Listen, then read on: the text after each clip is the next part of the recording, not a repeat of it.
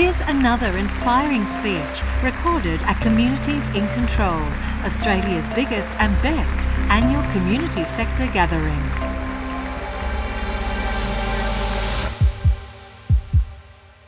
Good morning.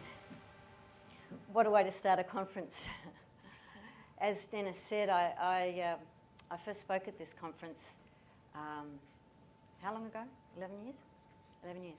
And when Dennis invited me to speak again to you today, I, um, I was absolutely thrilled. And in fact, I, I got again uh, that sensation that I got the last time I spoke here, which was an enormous feeling of warmth and support that uh, I'd experienced with this amazing group of community leaders.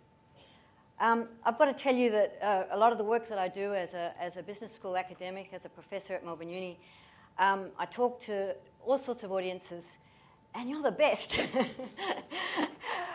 uh, certainly, a lot of other um, audiences don't kind of get me or get behind me in the way that you do. So, uh, it, it, might sound like I'm flattering you, but it, it, it, was, it was, it's very genuine. So, it is wonderful to be here um, in this amazing group of uh, community leaders. And I hope that some of the work that um, I'll be exploring with you today, this morning, uh, is very useful in your uh, leadership work. So, how do we do leadership in all of the roles that you're doing it? In ways that enable, inspire, and free the people that we're seeking to uh, support. How do we do that kind of leadership without doing damage to ourselves? Yeah? Through long working hours, through very demanding situations, through endless to do lists. Um, how do we do that kind of leadership? Even more, how do we uh, take pleasure and delight from the work that we do in our leadership roles? These are questions that I've been exploring for much of my career as, a, as an academic, as a researcher. And I'd like to share uh, some of those experiences with you today. Um, I've, I've got some, um, some answers, if you like, or some sort of ideas, and many of these ideas revolve around the application of mindfulness in leadership. So I'd like to share some stories with you uh, about how some of the groups of leaders that I've worked with have actually found this th- these sets of ideas and practices probably the most valuable and sustainable in their day to day work. I need to also add uh, that for me personally, uh, it's, it's not just a kind of a research journey or a journey with, uh, with groups of leaders. Those ideas have been very, very nourishing uh, and helpful for me. So I hope they are for you. So, just a, t- a couple of quick things Firstly, about mindfulness. This is a, a word that's got a lot of hype around it, um, but it's really a very, very simple, enduring idea. Mindfulness is the choice we make to be present here now. So, to bring our whole selves, our thoughts and our bodies, to this room, to this moment, to this group of people is what mindfulness is about. Of course, often, you know, when we're in situations like this, our thoughts are somewhere else.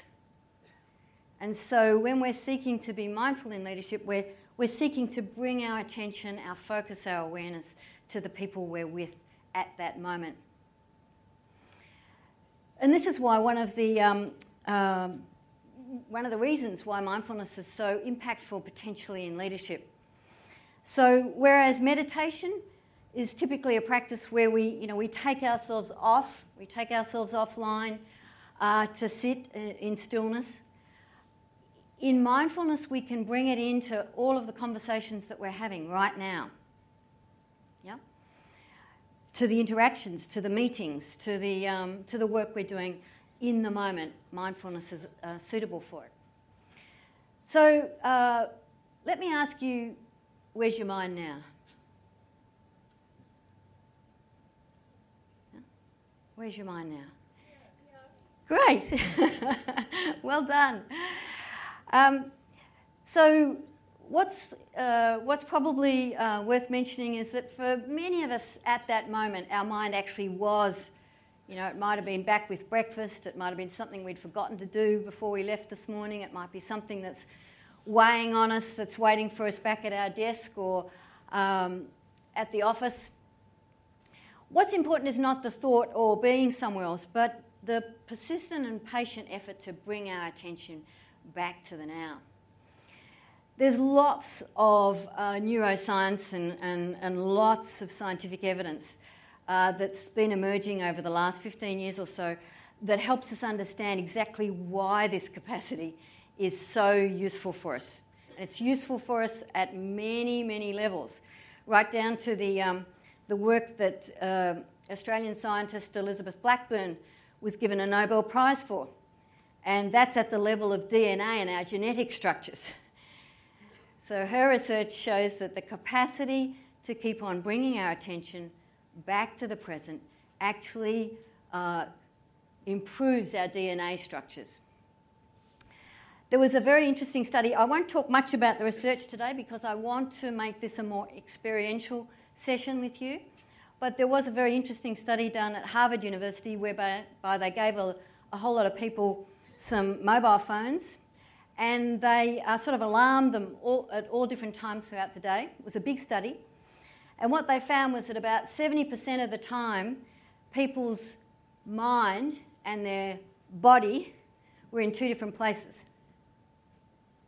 So their mind wasn't where their body was. But what the research also showed was that people were most uh, were happiest and most fulfilled when their mind and their body were in the same place. So, some more uh, evidence about the value of mindfulness. So just a quick word about leadership. Um, when I'm talking about leadership, I am, of course, not talking about the position or the rank uh, in a formal kind of structure. I'm interested in the leadership that we all do by way of influencing others towards valuable outcomes. And in my own research, I've certainly been most inspired by the leadership done uh, by musicians, just as we've seen uh, this moment, in this previous moment. So I've been most inspired by the, the leadership work that's often not given that label. All of the work that you do that may not be seen or given that label of leadership, indeed, you may not give it that label, but in, in, in very powerful ways, it certainly satisfies that notion of influencing others towards mutually valued outcomes. So, um, let me just take you back for a moment to 2003. Um, I'd been made a uh, professor some years before this, and on the outside, I looked uh, a success. Um, you know, doing all the things that a professor does, you know, teaching and researching and going to endless university meetings. Um, inside, though, um, a profound sense of unhappiness, a feeling that I'd lost connection with uh, the values that I believe were important about education. You know, I found myself caught up, very, very busy, incredibly busy. Um, lots of emails, lots of meetings, but uh, really a sense that uh, I was failing in leadership myself. I was just going through the motions. Two particular um, behaviours that I noticed about myself that were part of this time. The first was a, a, a process of deferring life. So I'd hear myself say things like, oh, just get to summer holidays and you know, then I'll catch up with some friends, then I'll start enjoying myself. I'll just get through these next six months. I'll just get through these next two weeks. I'll just get through, and I, would hear myself do, saying this. And then summer holidays would come around, and, and what do you think? What, what was going on? It was just more of the same, you know.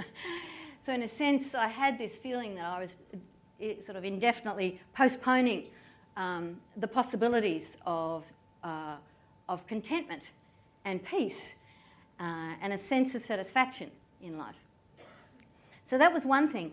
The other thing was, um, and uh, just an example, I, I, have four kids, and um, uh, Charlie, who's a bit older now, but at that stage he was at school, and um, you know he'd be sitting at the kitchen bench, and I'd be making dinner, and he'd be telling me about something that he was doing in school. You know, he, he's a musician, or he's been, you know, interested in maths. A gorgeous kid. He'd be talking to me about something, and you know, I wouldn't be there. You know, I'd, I'd I'd find myself somewhere else. You know, I'd be thinking about the email that I hadn't sent or the phone call I hadn't got to or a meeting that was coming up. So it was these two habits uh, that I started noticing were really pervasive in my, in my daily um, actions, and uh, I, I, it just wasn't working. Uh, so I walked into my dean's office and I said, Look, um, this is, is not working out for me. I'm going to resign. And he said, you know, don't do that, Amanda, let's work out uh, uh, something else. And so he suggested that I take a year's leave without pay. And I did that and spent a year um, returning to finish off some yoga teacher training that I'd started some years before. I had this absolutely blissful year, and I can recommend it for any of you. um, you know, immersing myself in a lot of um, Eastern philosophy, a lot of Buddhist philosophy and meditation and so on. Um, having a wonderful time. Um, and at the end of this year, I, I came back and I had yoga teacher here, business school professor here. Which, which one do you think looked more attractive? Definitely that way. But um, of course, you know, we had to live and we're dependent on, my, excuse me, dependent on my income, of course. And the other thing that I realised is that, um, excuse me, there are many fantastic yoga teachers out there. Fantastic. And perhaps the thing that I could do would be to bring, you know, the most powerful and profound insights from that experience that I'd had into, into the heart of the work that I was doing with leaders and in leadership. Um, I, I, need to tell you that many disasters followed. yeah. So, sort of walking into a room of, of, of senior executives and inviting them to breathe. breathe. Was, um, they didn't like it. um, it's interesting, you know, for me to think about why they didn't like it. Uh, you know, one of them certainly said, made very clear, he said, you know, I already breathe. Uh, you know, I'm not paying all this money to be told to breathe.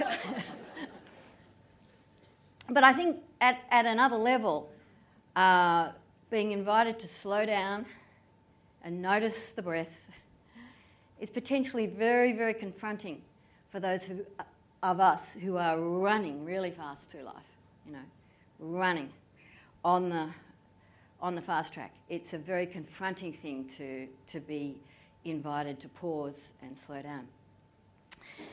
But um, the upshot of all this was that uh, I did want to be in the space of being a leadership teacher and, and uh, a supporter of, of others. I wanted to be in that space completely differently after this experience. So I wanted to take off my armour. Yeah? And I, I was aware of how much armour I'd been carrying. I wanted to work not just with my head, but with my heart. yeah? I wanted to uh, be present in my whole self with the, uh, the groups that I worked with. And I wanted to support um, the people that I taught and interacted with to find a path to leadership that was more satisfying, more nourishing, uh, less punishing. And that's what led me into this work around mindfulness. So, I'd like to just talk about a couple of practices that I'm hoping might be uh, useful for you to think about. And the first of these is this notion of uh, leadership as being as well as doing. So, what I want to suggest is that more important than what you do or what you say might be who and how you're being. Might be the quality of your being that actually acts as a support or an inspiration to others rather than what you do or what you say. So, this is this idea that um, leadership might be about what happens through you, not by you. Yeah? So, this notion of, of helping leaders see that their value might lie not just in what they do, but in how they're being is part of this idea. And um, let me just put a couple of ideas around this on the whiteboard. I know this is old fashioned technology, but I quite like it. Um, so if we think about tradition, that's not dark enough, traditional leadership as about the doing, about action, about talking and telling, directing, and about striving to future goals.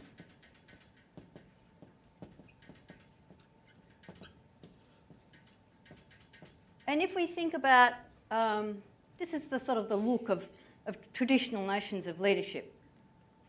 If we think about, in contrast, uh, leading mindfully,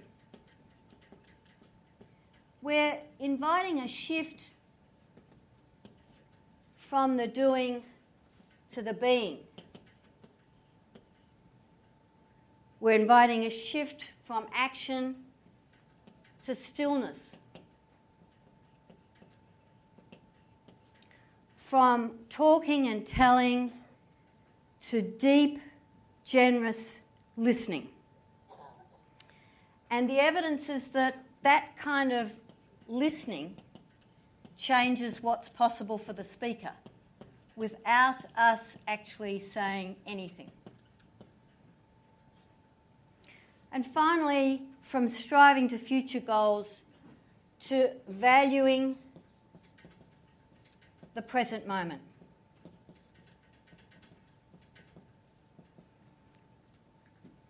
So, putting a value on this moment, this one right now. Yep. So, what do you think um, when I, that's very vague, I'm sorry, it's very pale. What do you think the reaction of some of my, let's say, my MBA students when I suggest this shift? What do you think they. Yeah, crazy? Yeah. yeah. Yeah, exactly. That's exactly the response. Um, they tell me that it's this side, this right hand side. Is that the right hand side? No, that's the left. uh, this is where their KPIs are. This is where all their performance goals are, all on this side. And they say, How can, uh, how can I uh, let go of this? What I want to suggest to you, though, is that um, we get really, really caught up on this side.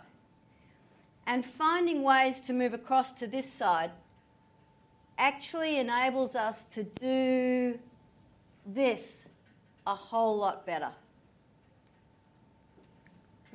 With a whole lot more focus and clarity and purpose.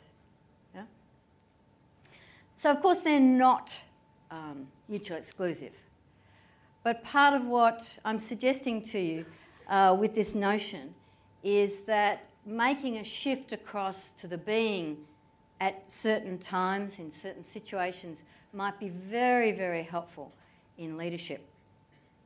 I want to um, just give you the example uh, that comes from some of my work with um, doctors and specialists. I've done quite a lot of work with um, hospital executive teams and, and uh, specialists and, and, and so on. And, um, you know, they're a fantastically interesting group to work with. They, um, they're very demanding, um, especially the psychiatrists.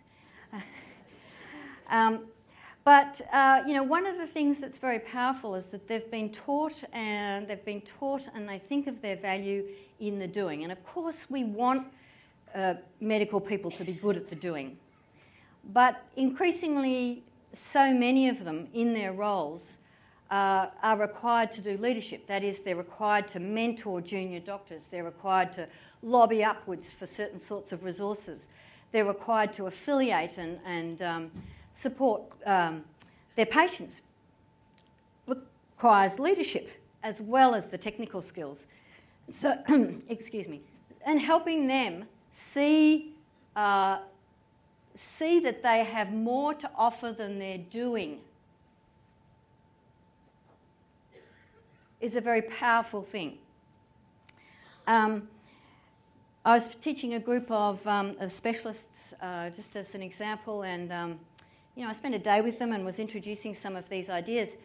And this um, one woman came up to me, senior specialist at the end, and she kind of eyeballed me. And she'd been a, a, rather challenging member of the audience, and I thought, uh oh, what's coming? And she said to me, This is essential to me surviving. Doing more of this is what will keep me alive. Yep. And so, what she's getting at with that is that under so much pressure, that finding a way of moving across to the right hand side is the thing that's going to enable her to trust herself, to slow down, to offer more of what she's got available, all part of uh, helping her survive. So that's one core idea the uh, shifting the, to the being as well as the doing. And of course, this is going to look different for all of us. You know, it, it, it's, it's going to be a different bundle of um, habits and ways of centering ourselves. You know, it might be simply uh, going around and seeing somebody instead of sending them an email. Uh, it might be really um, bringing our attention fully to an important meeting rather than you know, feeling as though it's only getting half of our attention or less. But certainly in the doctor's um, case, in the, the case that where I've worked with doctors around this, they are ineffective if they stay in their head. They've got to, oh, sorry, they've got to bring some of their, some of this, some of their heart uh, as part of their work to be effective in the leadership space. So, the second idea I wanted to share with you that comes also from um, mindfulness is around stress and how we react to challenge and threat.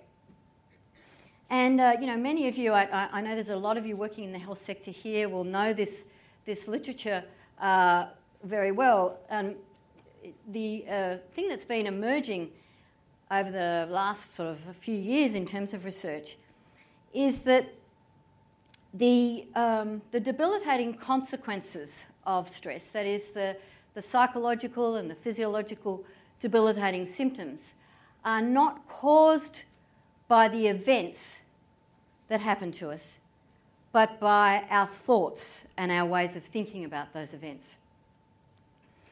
So, what this research tells us is that, and recognises, is that, you know, terrible things happen in our lives. Um, difficult things. You know, we, we lose people, we, our families break down, we have, we have really big things that happen in our lives.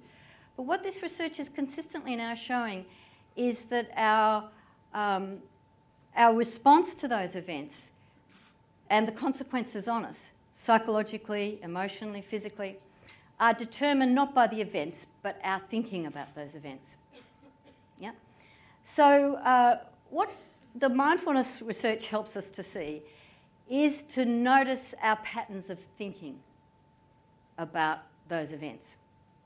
And again, I want to do something uh, over here on the whiteboard. Oh, that's not going to come off. that's, I'll try this way.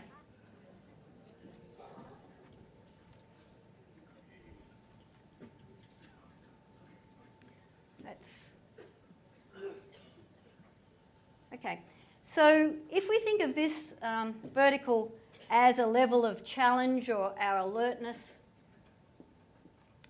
we know from uh, a lot of work now that, of course, in order to get our performance uh, up, we do need a sense of challenge. We need, you know, some demanding circumstances. We need some things that require our abilities and our concentration and focus, uh, and that leads up to performance. But what we also know is that if we stay up there, the curve sort of looks like it goes uh, fatigue, illness, exhaustion, and then breakdown. Yeah?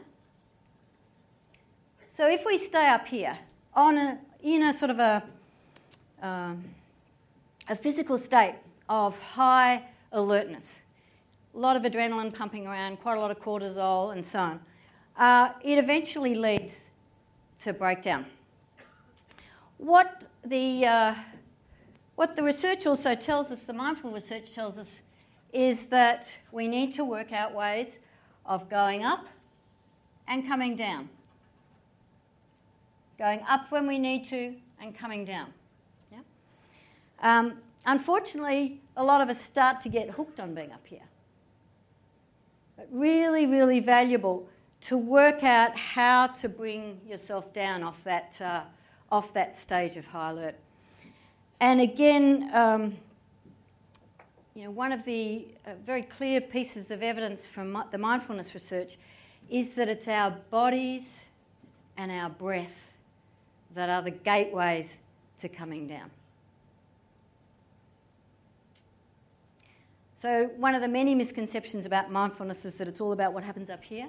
Actually, the gateway to getting present is this bit. it's our bodies. Yeah. And of course, all of you, you know, will know that. If you think about what helps you come down off that curve, it's probably got something to do with your breath and your body and your senses. You know, it's going for a walk, it's getting on a bike, it's being out in nature. Yeah. In my case, it's um, mucking around in my compost bin and talking to my chooks. I've got a lot of wisdom especially one of them. Uh, so, uh, important really for us to uh, not just um, tune in to these processes, but to help others to notice when others are up here.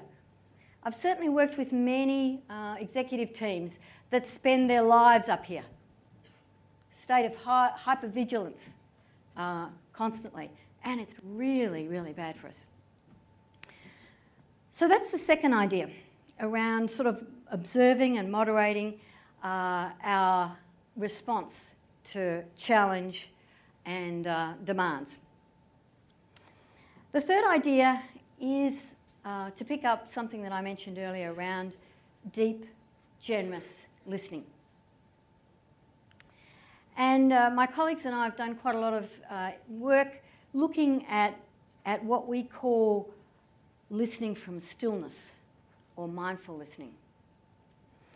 And, um, you know, the evidence is that this is a really powerful practice to share and to experiment with. And I'm going to get you to do it in a moment.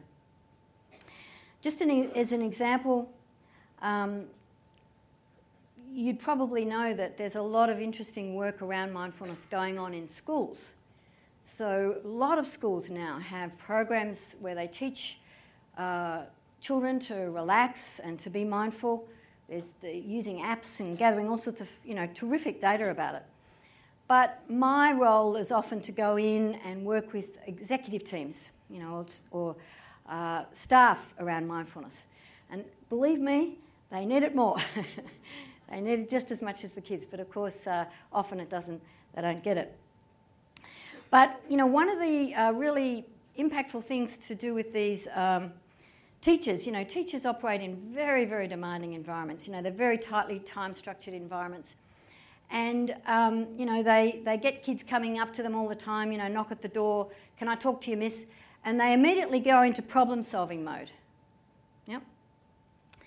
And And, you know, what helping them experiment with uh, a different form of listening does is help them to notice their usual habits in listening and experiment with something different. I mean, all, all of us know, you know, all teachers know that it's the solution that the child comes up with for themselves to their problem that's the important one.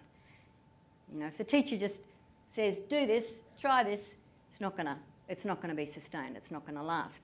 You know, the much better option is to try and help that uh, young person come up with their own way forward.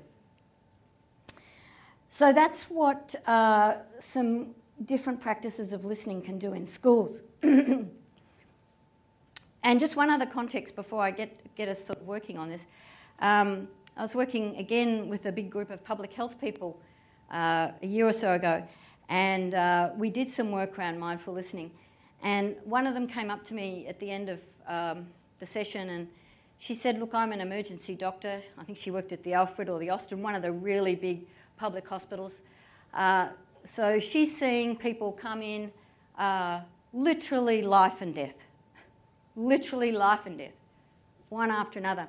And she said, It's so interesting what you do. She said, One of the things that I've noticed as an emergency doctor is that the one thing people in that um, in that emergency room want, if they are conscious, is for you to listen to them. You know, that they, the temptation for those doctors is to slap on all the, all the equipment, and, uh, but what people need and want at that most critical moment is for somebody to give their whole attention to that person. So um, I'm going to invite you to work in pairs in a moment. So you might want to um, team up with somebody, and uh, it needs to be a pair. So uh, for those of you who are sort of uh, sitting on the edges, can, can you find somebody just to work with for the next little while?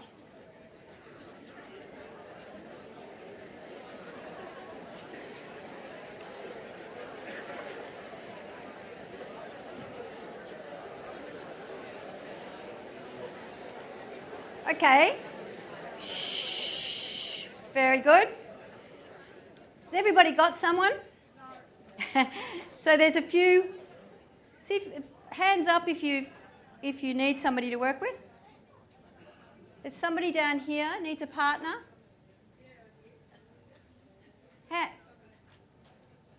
Anybody else? You're still somebody down here still waiting. What about one of you over the back there? Could you come down? Thank you. So, okay.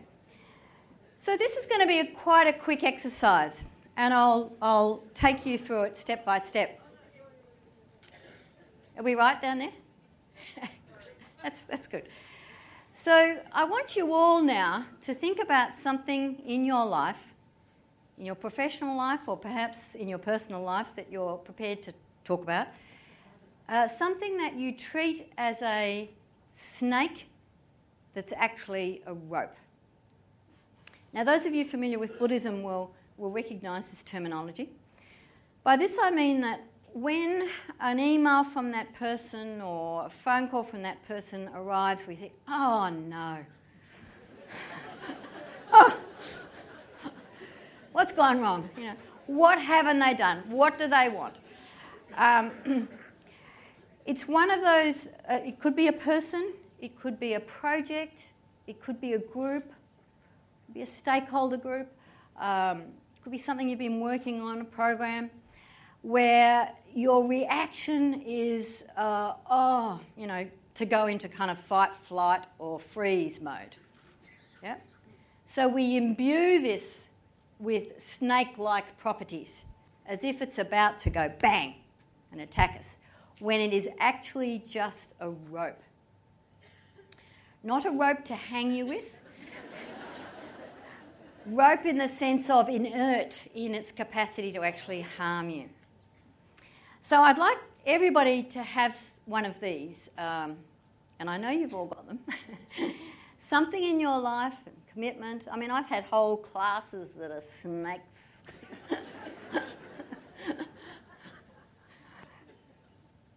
it's not their problem, it's mine, you know. I, but I, that's the reaction I have, you know. Um, and uh, it needs to be something that you're prepared to talk to your partner about. Yeah? It will be only very quick. So uh, I'll ask in a moment you to decide who's going to speak first and who's going to listen first. I'd like the speaker just to talk about this uh, person or project or uh, program that's a you treat it as a snake that's actually a rope. The more important role is the listening. And so, the other part of the partnership, I want you to really listen with your whole still self.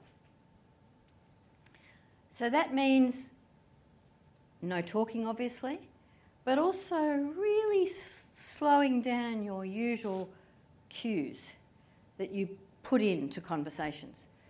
So if you're one of those people who says, Oh, I know. Oh, yeah, it happened just like that to me.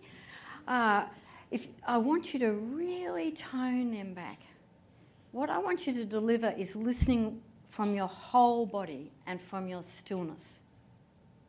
Okay? So, again, this will be quite quick, so I'll invite you in a moment to decide who's going to speak first, and then I'll get us all to speak together. It'll only be about two minutes. Then I'll ask us all to stop and we'll have a moment or two silence and then I'll get you to feedback to your partner. I'll get some feedback happening.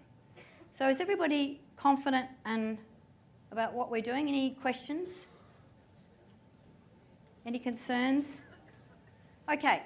So to the extent you can, turn around and sort of face your partner. I know it's a little bit constrained here.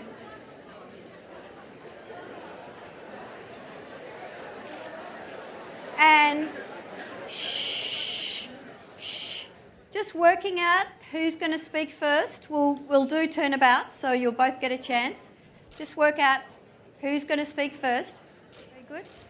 So, can we just um, hear a little bit from one or two um, speakers how that felt? I'm talking to my partner. I've got the distinct um, feeling that it's easier for me to talk than to listen. That I've got something that I am almost burdening her with or asking her to come up with a solution with. And I was very unfair. I, I lumped her with a pretty big problem.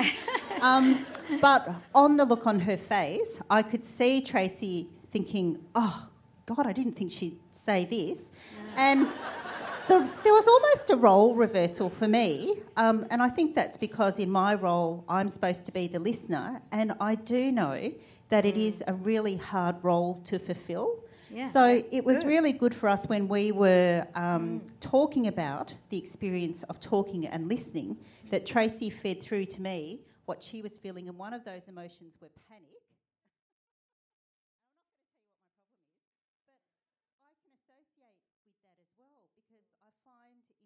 some of the people that we have to listen to, and I um, manage a neighbourhood centre, quite often we have to, as you say, still yourself and not convey the actual inner emotions that we are mm. reacting to when we're hearing something. But what we have to do is to find Very a good. stillness and try to communicate that stillness back to the person. So, one of the Excellent. hardest things I found when I mm. moved into my neighbourhood centre um, community role was, in fact, being quiet and listening and mm. not imposing and getting impatient um, and trying to help them too early. Sure, fantastic, fantastic. So uh, let me say a few things about that, uh, that wonderful comment.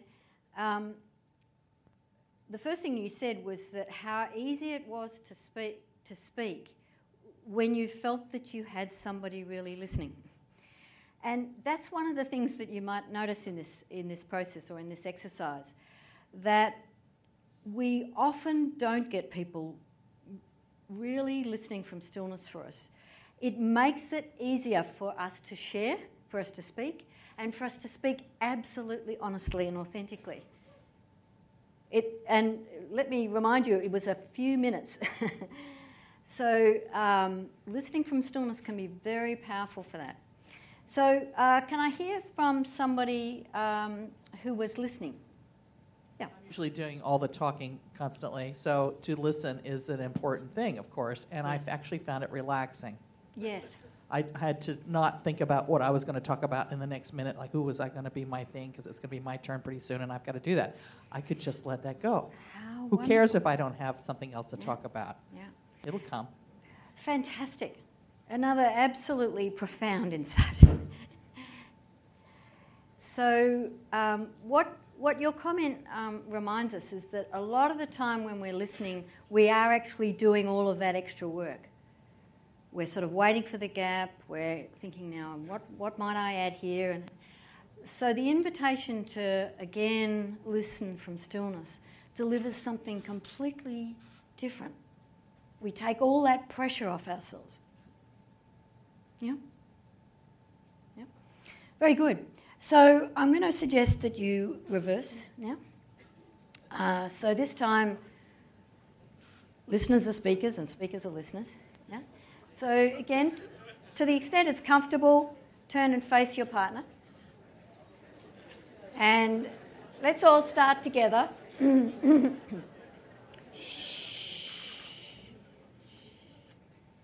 Off you go. Very good, very good. Wherever you've got to, just fine. Let's just again have a moment of silence. And s- listeners in particular, just picking up anything at all from having listened to the speaker.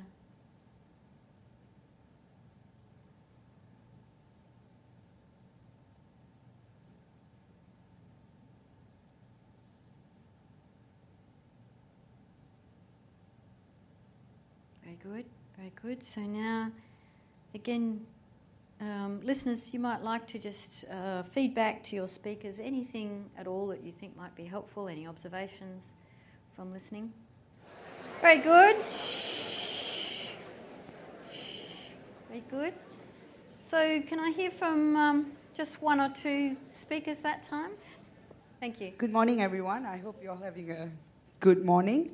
Um, what we had, our conversation was really interesting because when I first started speaking, the eye contact was rather important because I felt comfortable confiding with her because she blinked. And, um, and when she blinked, you know they're actually relating to you. So it was a silent uh, kind of response that, oh, I get what you mean. Yes, And fantastic. um, we both had that connection, and we were, Yeah. we're pretty lucky to be Yeah. able to do that. Thank you. Lovely comment. Thank you very much for that. So, um, what, I, what is so great to notice about that is how much of a connection can be established very quickly. Yep. You know, sometimes we think, oh, I need hours to understand somebody else's issue. But what this shows us that is that if we deliver a good quality of still listening, you can get a strong emotional connection very quickly. Fantastic, thank you. Um, can we hear from somebody else, either speaker or listener, who had an interesting experience? Yeah, over there. say that um, mine was an issue that uh, doesn't bother me like all the time. It's something that sort of only arises in certain situations when I have to deal with this particular person.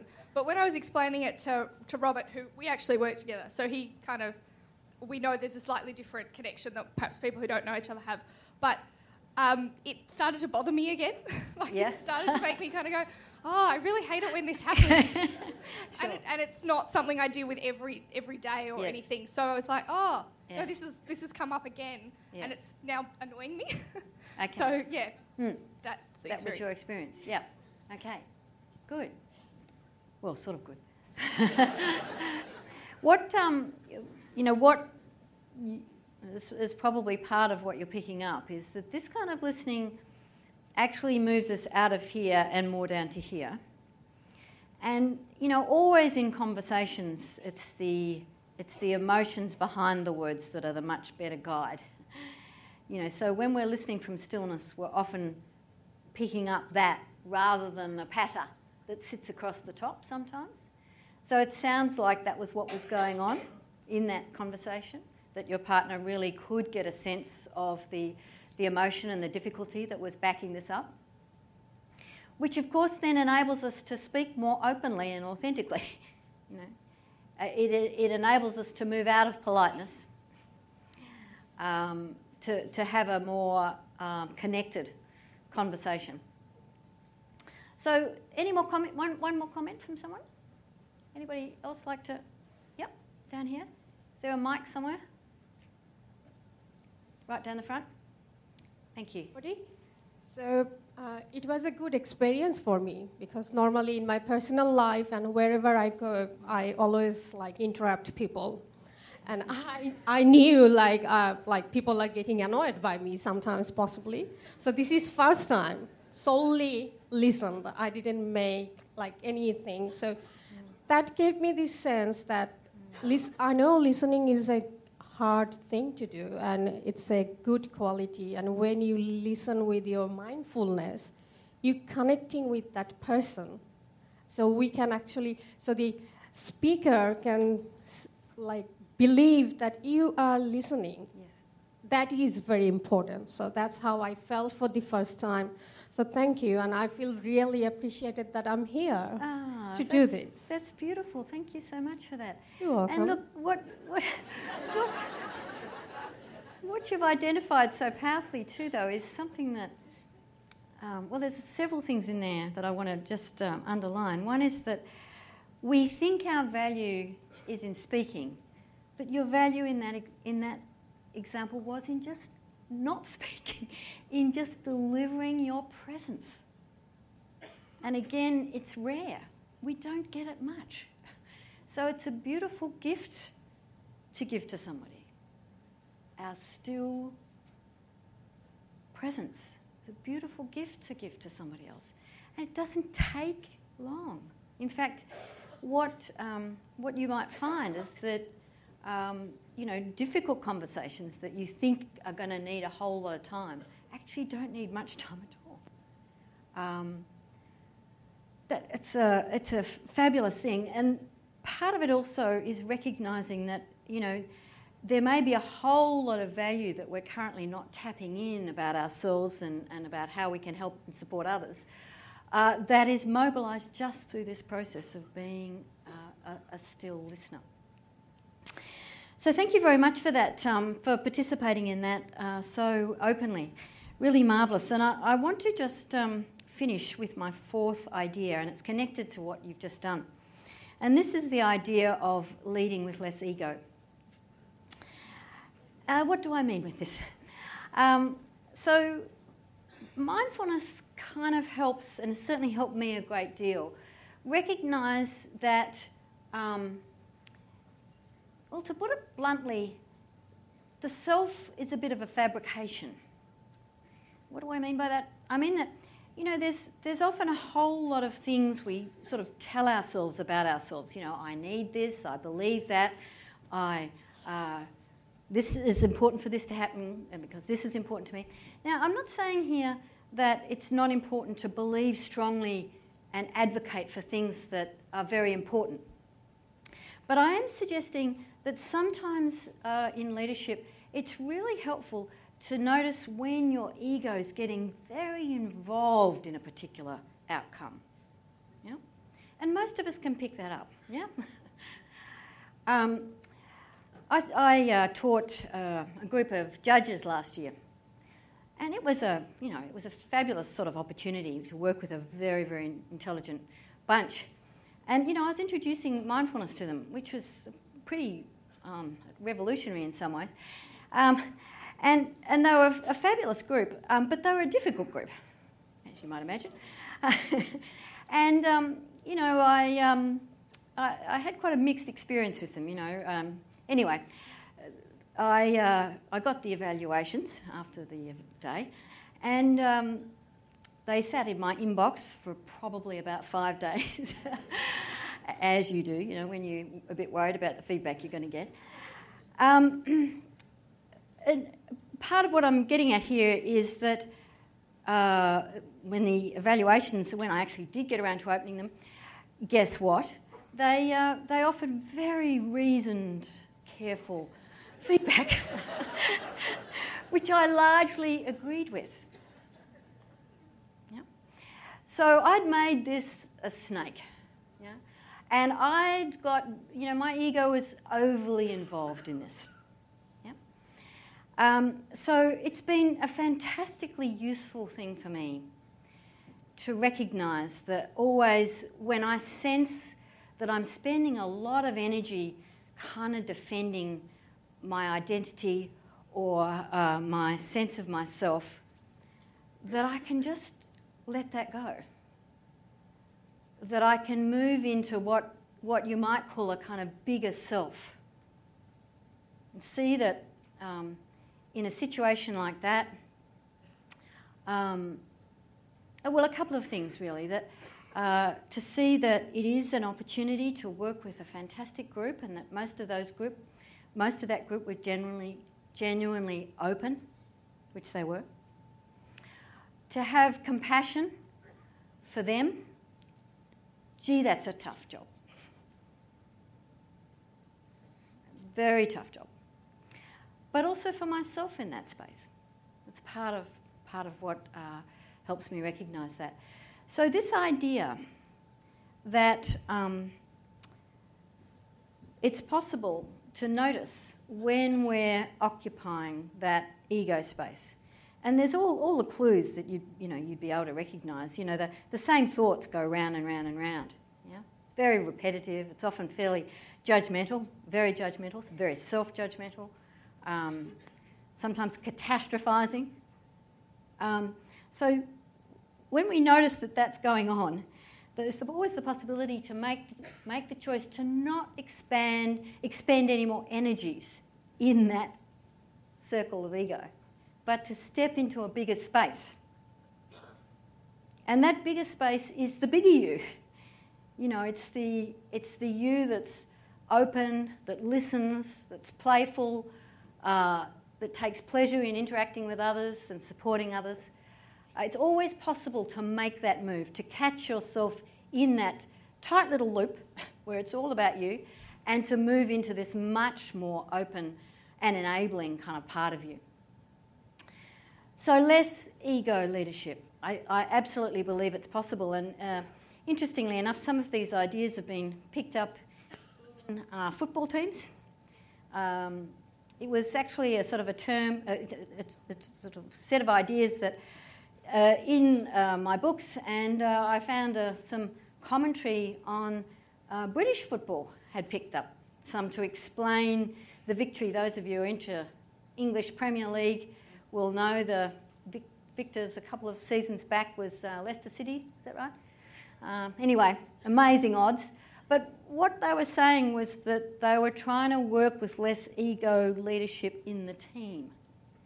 So, less of a focus on the stars less of a focus on winning, more of a focus on building the possibilities for all of the players to feel empowered and capable of being part of that team. So I think that there's lots of applications for this, this notion of less ego leadership. Thank you very much. We hope you've enjoyed this highlight from the Communities in Control Library. If you did, We'd love you to rate or review this podcast in the iTunes Store and for you to share it with your friends. For further information about Communities in Control, visit communitiesincontrol.com.au.